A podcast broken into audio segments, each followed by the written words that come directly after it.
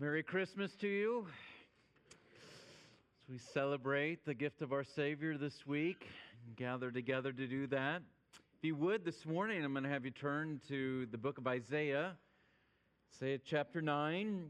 We began that last week. If you're using a Pew Bible there, it's on page 573 in the Pew Bible. Isaiah chapter 9. Just doing this short Advent series here, Christmas series, looking at He shall be called, and looking at these four titles here in Isaiah, and then the evenings looking at some different titles of Jesus that are used in the scriptures. Let's pray before we open God's word and hear from Him this morning.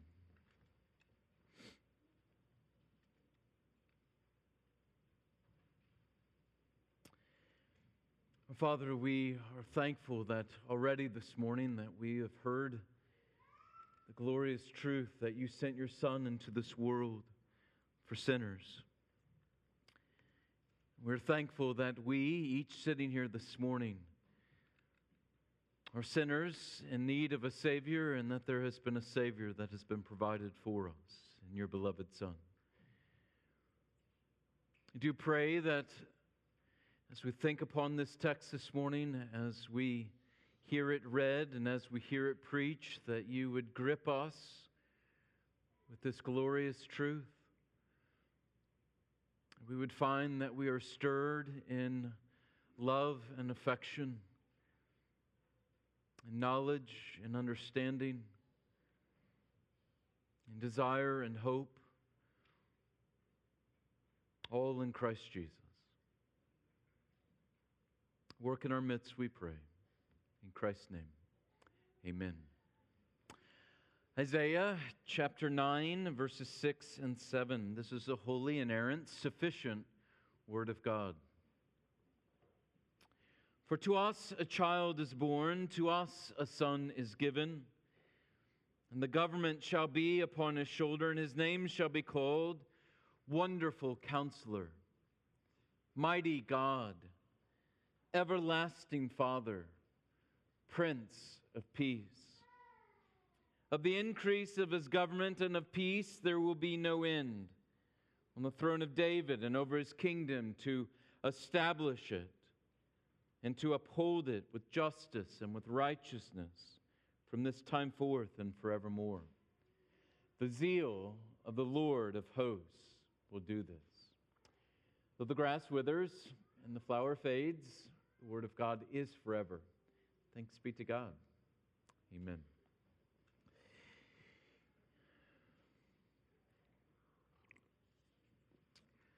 You will remember from last week that Israel has been and is in a time of great darkness and great disillusion and great sin.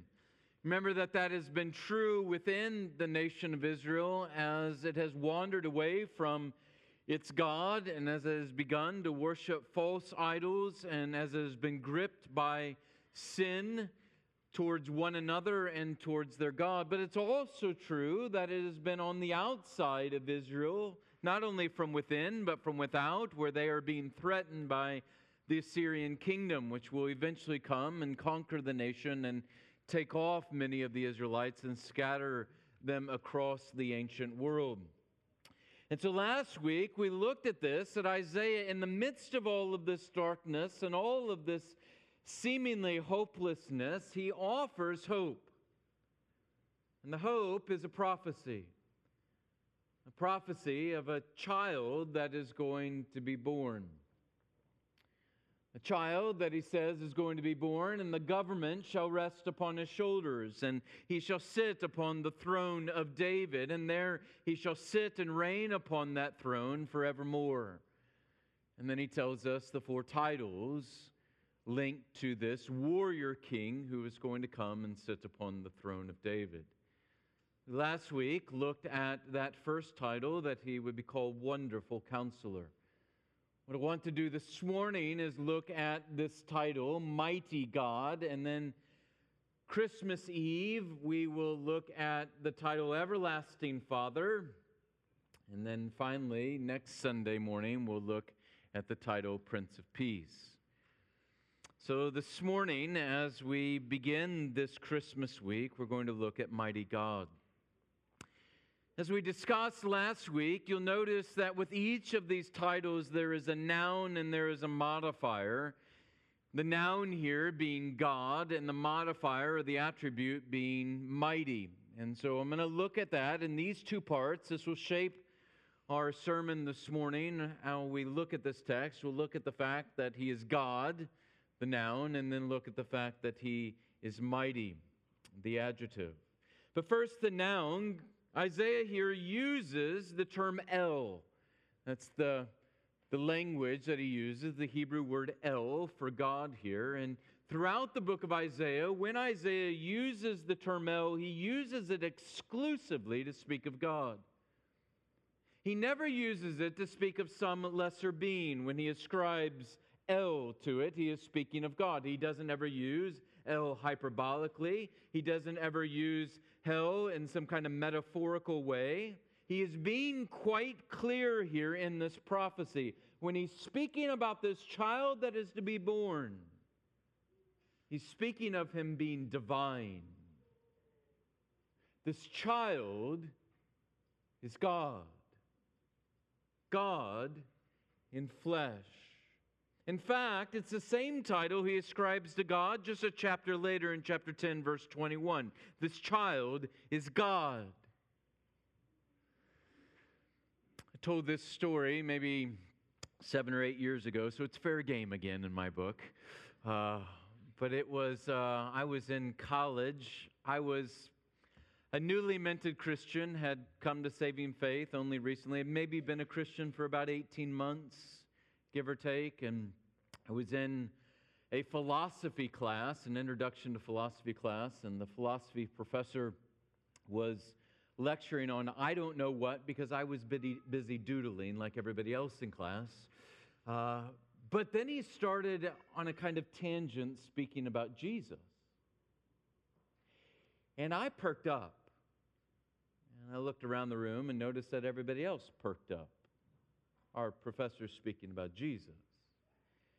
And as he went on to speak about Jesus, he talked about the fact that what he believed was a fact that the New Testament writers, he said, were the ones that had attributed to Jesus divinity, that he was divine, that they made this up upon Jesus' death, and so that there would be some kind of credibility to them and what they were writing and what they were saying.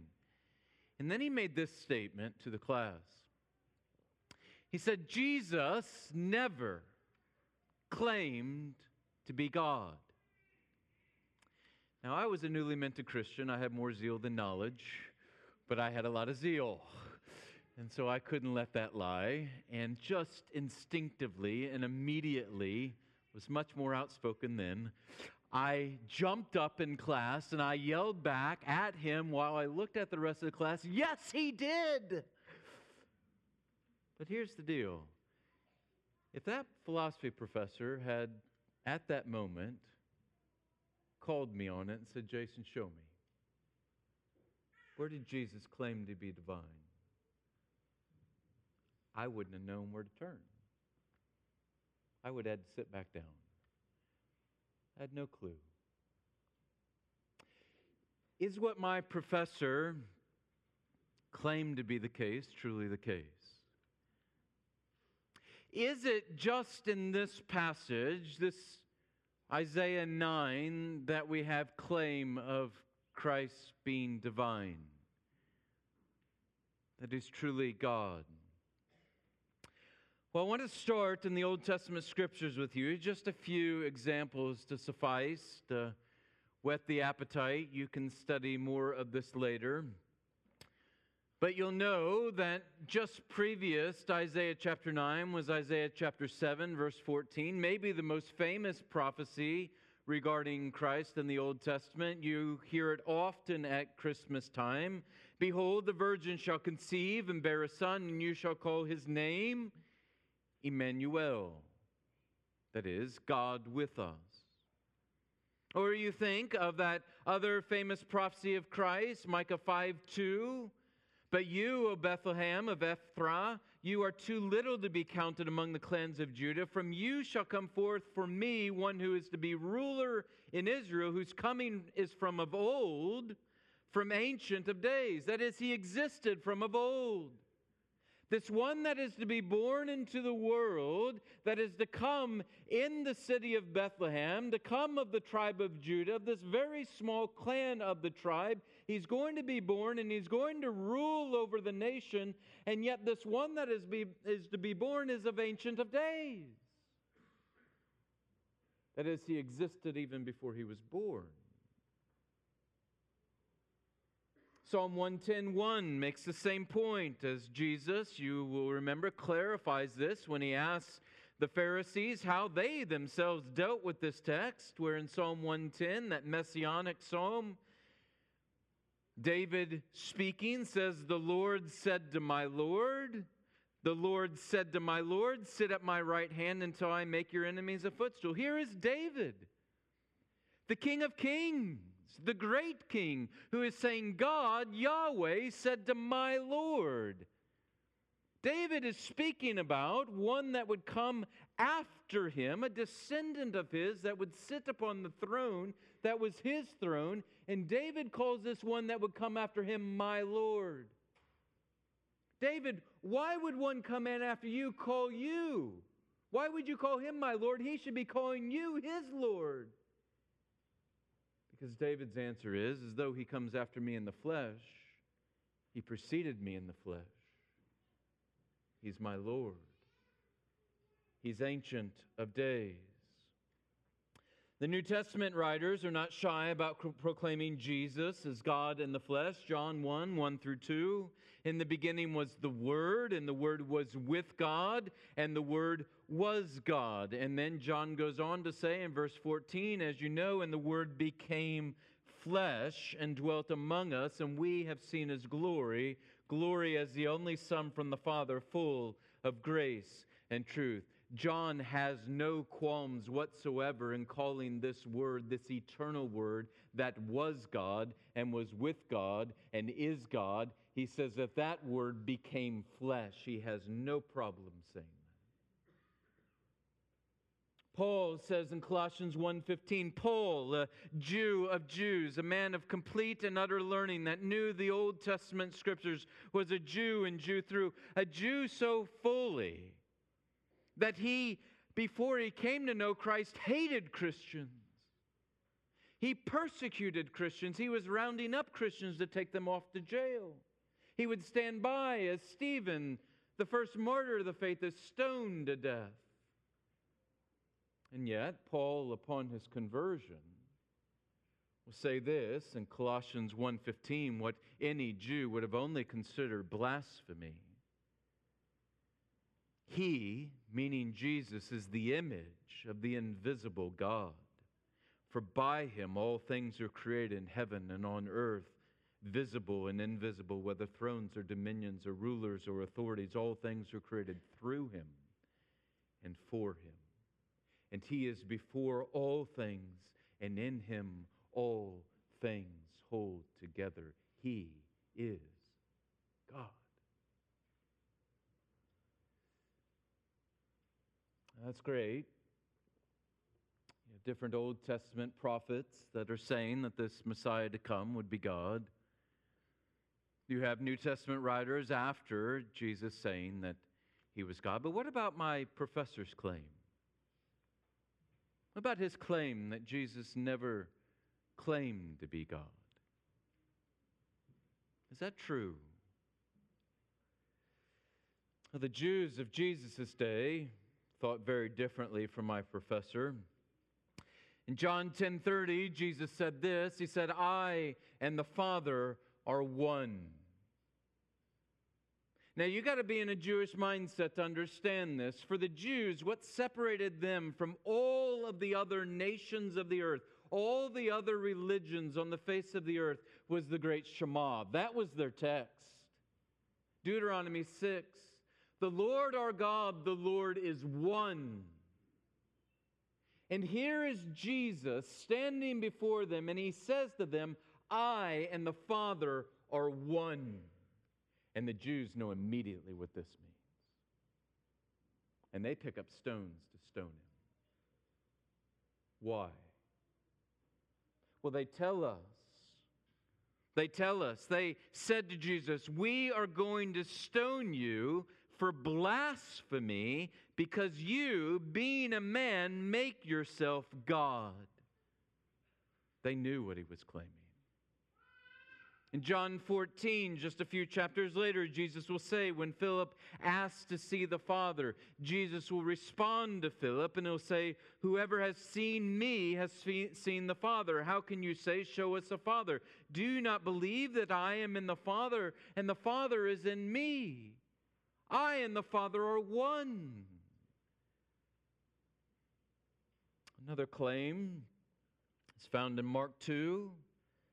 Jesus says, you remember to that paralytic man that is brought before him, he will say, Your sins are forgiven. And the Jews know immediately as well what this means. They question Jesus' declaration of forgiveness of sins, and, and then they will come to the wrong conclusion. They say, Why does this man speak like that? He's blaspheming. Now, why would they say he's blaspheming? Well, they say this Why does this man speak like that? He is blaspheming. Who can forgive sins but God alone? They know that the claim to forgive sins is a claim to deity. Who can forgive sins? No one but God. And when the Jews rebuked Jesus about this, Blasphemy is no small charge. Claiming to be God is no small charge. When they rebuke Jesus about this, Jesus doesn't respond to them and say, Oh, you're right. You know what? I don't have a right to forgive sins, and I shouldn't have said that. That's not what he does. No, his response to them is, Why do you question these things in your hearts? Which is easier to say to the paralytic, Your sins are forgiven, or to say, Rise, take up your bed and walk? But that you may know that the Son of Man has authority on earth to forgive sins. He said to the paralytic, I say to you, rise up, pick up your bed, and go home. And the paralytic did. He forgives sins. And why does he forgive sins? Because he is God. My professor may have known what philosophers taught, but he didn't know what Jesus taught. He didn't know what Jesus claimed. It is true throughout the Old Testament scriptures, it is true throughout the New Testament scripture writers, and it is true in the very life of Jesus. Claim after claim after claim. We could spend our entire morning going through this. He is God. And He is God. God in flesh. I want you to think upon God with me. If someone was to come to you and they were to say, Define God for me, describe God, give me the details of who God is, how would you do that? We could start all kinds of places. We could say, like Isaiah says, that his thoughts are above our thoughts, his ways are above our ways, his wisdom, as we saw last week, is on a different plane. His knowledge knows no end, as he makes clear to Job. His holiness and his righteousness is without blemish. He is eternal. He is infinite. He is glorious. His love surpasses knowledge. And we could go on and on and on. God is beyond our ability to articulate. We can't define him. We will literally praise him for all of eternity because we can define him. When the psalmist says, Ascribe to the Lord, O heavenly beings, ascribe to the Lord glory and strength, give him the glory that is due his name, it's a charge to them to give praise for all of eternity. Give him the glory that is due his name. How do you give him the glory that is due his name? You can't. You just have to keep on praising. Because you can't define it. You can't describe it. You can't define it. And yet it's this one. It's this God. God sent God to become flesh. And Isaiah says that God sent God. He was born into this world, he says, for us. For us. These are not abstract titles here. These are titles of Him as He is in relation to us. He's our wonderful counselor. He's our mighty God. He's our everlasting Father. He's our Prince of Peace.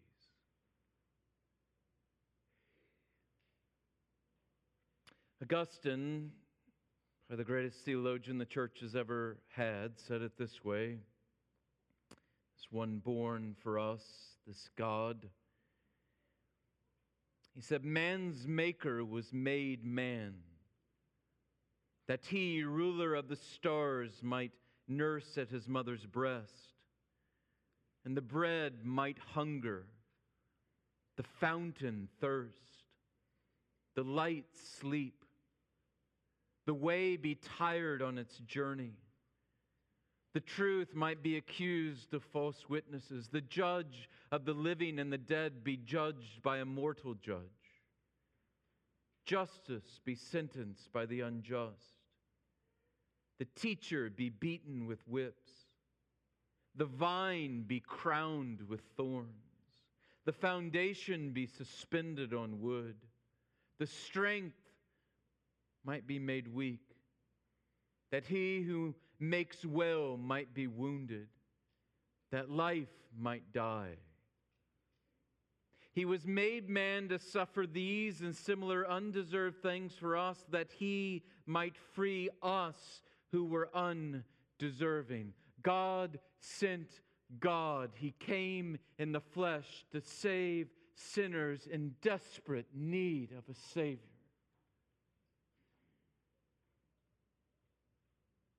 God. Second, notice what Isaiah highlights about this God born in flesh. He says, Mighty God. That's the adjective, mighty. Now, he could have selected all kinds of different adjectives. He could have said, Wonderful counselor, holy God. He could have said, Wonderful counselor, righteous God. He could have said, Holy counselor, loving God. He could have said, Holy counselor, good God. But he chooses mighty. Why is it that it's mighty in this prophecy? Mighty God. Because of the great darkness they were facing. Listen, when you got trials and you got troubles and you got darkness on the horizon and you got darkness in the midst, and it looks like every adversary is against you, what you want is you want mighty. This is mighty God. It is one thing for him to be wondrous counselor. That is absolutely glorious, as we saw last week, that he has all wisdom, that he has all knowledge, that he dispenses this wisdom and knowledge. But really, it doesn't matter unless he is mighty God. What does it matter if he's got great wisdom if he can't bring that wisdom to bear as mighty God? Now, this makes all the difference. He accomplishes what he sets his wisdom upon. I want you to think with me about how different his might or his power is from what we often describe as might and power. I want to consider it just in two ways this morning in the brief time we have together. One, his might or his power is different in, we can see it in the way that he created the heavens and the earth. You think about this mighty God, and he creates all things in heaven and in earth, and now this mighty God the same one, the same might, the same power comes into the world as this baby. And, and this baby contains this might, and this power is marked by it. All things created through him, John and Paul tell us. All things created through him. You and I, we are often amazed when someone invents something, some man invents an automobile or invents a new vaccine or comes up with some new math solution or math problem or some kind of dynamic like that. And I don't mean this tritely, but all they're doing is discovering. That's all that they're doing. It's amazing, and yet all we are doing is discovering new ways of putting things together or discovering new things previously unknown by us when we so call invent something. But that's not true of mighty God. No, mighty God created all things out of nothing by the word of his power. All things out of nothing. There's no rearranging, there's no discovering, there's no putting things together, there's no figuring it out. His inherent power creates all things. His might, his strength is on a different plane. It's wholly different. And this child born is mighty God. Second, when we consider his power not being like ours, to think about it like this? His power is not something distinguishable from His employing that power. Let me say it another way. God is never not acting, He's never not in motion. He doesn't undergo any change like we do when we exercise power. If I decide this morning that with all of this power and strength and might that I have, that I'm going to break this pulpit this morning, well, I go from a state of passivity to now I'm moving into action and I'm going to break this pulpit. I'm going to exercise my might and my power that is never true of God. God, in his might and his power, is always active. He is, as theologians said, he is pure act. Analogy that's often been used in church history is of the sun. If a man is standing outside and all of a sudden he feels the warmth of the sun, and then a moment later he doesn't feel the warmth of the sun, the, the, the change is not in the sun, but rather it's the man being acted upon by the sun. There is simply a change in the person. So, power in God is not a thing. It can't be distinguished from Him. It doesn't change, it just is Him. He is power, He is might constantly, consistently, everlastingly. And that means that what he wills, he accomplishes by his power. His might is infinite, it is sovereign, it's absolute, it's independent. There is no might like his. All other might, all other power that you and I look, like, look at, it's derived. There was a time that that thing did not have that power. And that power can diminish and it can increase. It's not true of him. He has all might and all power everlastingly. And all the might and all the power that you and I witness in the universe, it is all but derived power. It's subordinate to Him. because he alone is pure power, absolute might. Even Satan is powerless without God granting him permission to act. As Luther once said, even the devil is God's devil. It is nothing has power but from God, and all can only do what God in His sovereignty allows them to do. And this baby born into the world is mighty God. He has that power.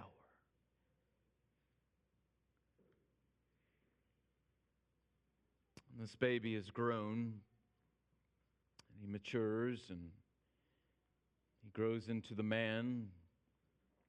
Jesus Christ is standing there before Pontius Pilate. And all of these accusations are being lobbed at Jesus, this baby born, this mighty God born into the world. And Pilate will then say to him, as Jesus stands there silently, you remember, Pilate says to him, Do you not know that I have authority to release you and authority to crucify you? And mighty God, standing there in human flesh without any hesitation,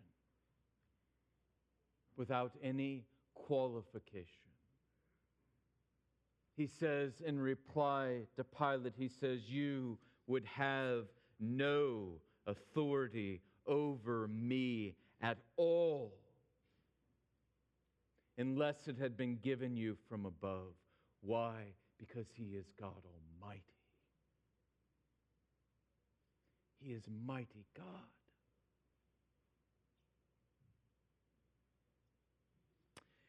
What's the application? for the Israelites and for us? Well, three things I want to highlight this morning. First, do not take counsel from your fears. Do not take counsel from your fears. And you read the stories of martyrs facing their deaths throughout church history, whether that is Polycarp or whether that is Latimer and Ridley I read of some of those in modern day, like was represented from the part of the world that was the Advent reading was from this morning, the far east. How is it that they, they stand so often in courage when they're standing before lions and they're standing before fire and they're standing before swords? How is it that they do that? Because they know. They know that mighty God is with them. They know that their Savior, who was born into this world, is mighty God. And they know that there is nothing in their world, nothing in their backyard, nothing that is happening to their life that has not been ordained by this mighty God. And so there's a rest, there's a peace. As Jesus said, nothing has authority but from Him, so we don't take counsel from our fears. Where do we take counsel from? We take it from the wonderful counselor, who is also mighty God. I'm not sure who said it first. It's been attributed to various people throughout church history. It's wonderfully true. That quote, one with God is a majority. One with God is a majority. And that is so very true. You can't lose with God. That's why Paul will erupt in Romans 8, where he says, If God is for us, who can be against us? And you say, But Paul, everyone is against us. It feels like the entire world is against us. The Israelites, standing in this day would have felt like everything and everyone is against us. Paul, what do you mean? If God is for us, who can be against us? Are there enemies? Of course. Jesus had enemies upon his very birth into the world. There is an earthly king that's seeking his death in Bethlehem, and he will, his death will be sought all the way to the very cross where he will die upon the cross. Are there enemies in this world? Absolutely. But what is Isaiah trying to press home? And what is it that Paul is echoing in Romans 8? It is that you and I are to understand that all of these enemies can only go so far and no further because they're on a chain. And God holds the other end of the chain. And so you don't take counsel from your fears. As Paul says, He who did not spare his own son, but gave him up for us all, how will he not also with him graciously give us all things? If this mighty God, who was born into the world and lived and suffered and died that cruel death upon the cross and triumphed over the grave, was resurrected on the third day, if he has crushed the foes of death and Satan and sin and hell, Paul's question is how can he not give us everything? The Father sent his only Son. How can he not give us everything? The Son triumphed over every single one of our greatest foes. How can He not give us everything? Lord said to my Lord, Sit at my right hand until I make your enemies your footstool. All his and our enemies will but be a footstool on that last day. Why? Because he has all might. He's mighty God. And so you and I do not take counsel from our fears. We take counsel from Him. Second, rely upon this mighty God by being patient. Rely upon this mighty God by being patient. Think about these Israelites they're trapped in darkness. There's darkness on the horizon. They know what is coming. And Isaiah gives them this prophecy that now they're going to have to wait to see realized. And so much of relying upon the mighty God can be summed up in that one word patience. God's people wait upon God. We wait for the slow flow of providence. A great portion of our faith is just simply waiting. That is much of faith. Just simply waiting.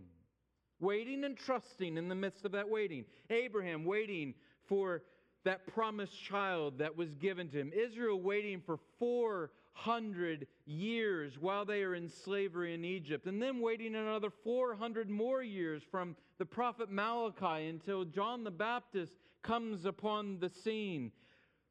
Relying upon the mighty God requires patience. That's often what is called for in faith. Just wait upon me, trust upon me, be patient. So much sin is born from impatience. Seems like no accident to me that we get to those great Advent texts in the beginning of the Gospels that what Luke does is two of the great Advent texts that he highlights, stories he lights, highlights at the beginning of his Gospel, are two great saints who were just waiting patiently. Patiently and faithfully. You have Simeon, this old man, and you have Anna, this old woman, and they're just waiting. They've heard the promise, they know the promise, and they're just being faithful where they're at, with who they are, with what they have been given, and they're waiting for the promise to be realized.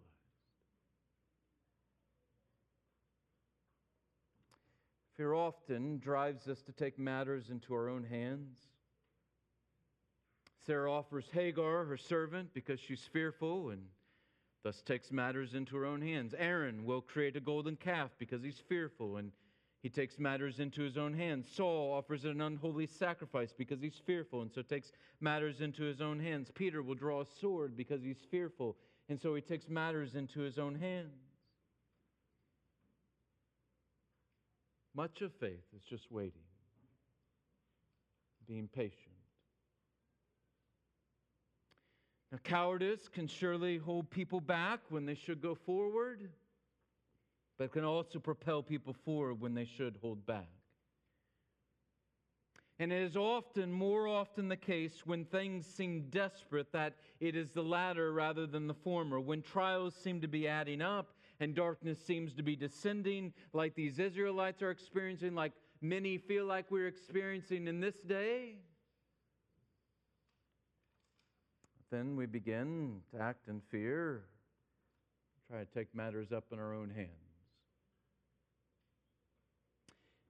What's interesting to me is that in our day, this has been true, seems like from my perspective, on both ends of the spectrum, whatever spectrum you want to lay out. Fear tends to push people to the extremes on spectrums. That makes sense because everything then either becomes black or becomes white or becomes white or becomes black, and then I know clearly what I am to do. If it's completely black, then I know I'm supposed to do this. If it's completely white, then I know I'm supposed to do this. And not only do I know I'm supposed to do this, I know what I'm supposed to tell you you're supposed to do. Times of trouble, people often immediately move to the extremes because it's a way of taking things in our own hands. I'm all for clarity, but not when we take matters into our own hands. Sarah had such clarity, Aaron had such clarity, Saul had such clarity. But you see where our clarity is supposed to come from the wonderful counselor, and we wait for him. And we act in accordance with him. And we seek to walk faithfully to him.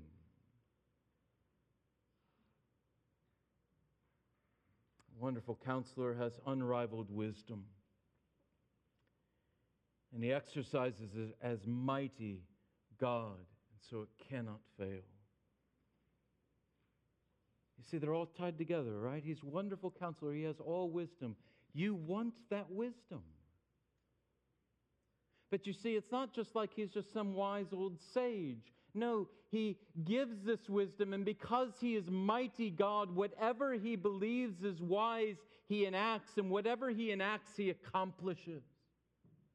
But you see, he's not just mighty God, because then it would be indiscriminate. And then what does it really matter for you and I? know he's everlasting Father. And so he exercises this wisdom as mighty God for his people. He is everlasting Father. He gives it to his people. And what does that give? Well, it gives all kinds of fruits. And the fruit that's going to be highlighted is he gives this peace, this everlasting peace. This is this warrior king born.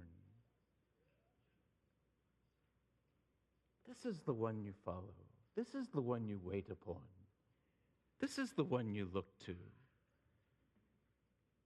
This is the one you depend upon.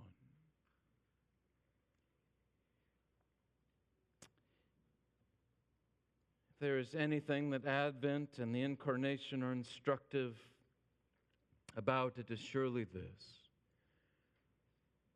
that this God is worth waiting for.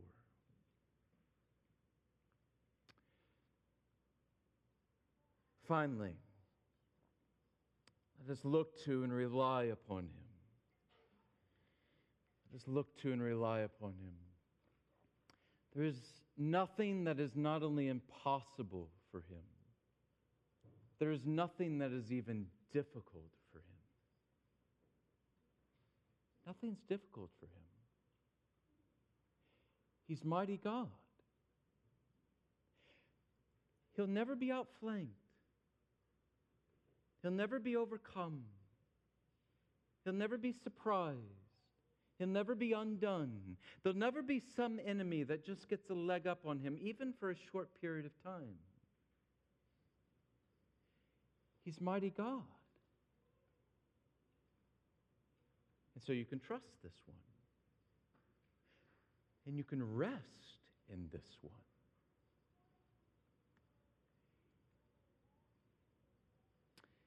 He does all things he desires to do.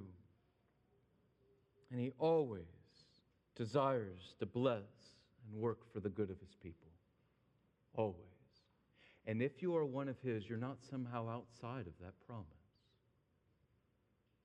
You're not somehow outside of that blessing, no matter how hard it has gotten lately. He's mighty God. He was born for you, Isaiah says. Quite a wonder, isn't it? That God would send God and that He would be born for us. Stephen Charnock, I'm just going to close with this. There are a lot of, oh, been meditating on a number of them this week and last week. I read to you Augustine. This is one from Stephen Charnock, an old Puritan. There are so many good ones like this throughout church history. But Charnock said this. Let me just read this to you in closing as he talks about this one born for you, this mighty God. What a wonder is it that two natures infinitely distant should be more intimately united than anything in the world, and yet without any confusion. That the same person should have both a glory and a grief, an infinite joy in the deity, and an inexpressible sorrow in the humanity. That a God upon a throne should be an infant in a cradle, the thundering creator be a weeping babe and a suffering man, are such expressions of mighty power as well as condescending love that they astonish men upon earth and angels in heaven. astonishing. And it will astonish you for all of eternity. There's no way to get your mind completely around this. And so we will just give him glory and praise unending day after day after day forever in astonishment. Mighty God, born for you. Let's pray.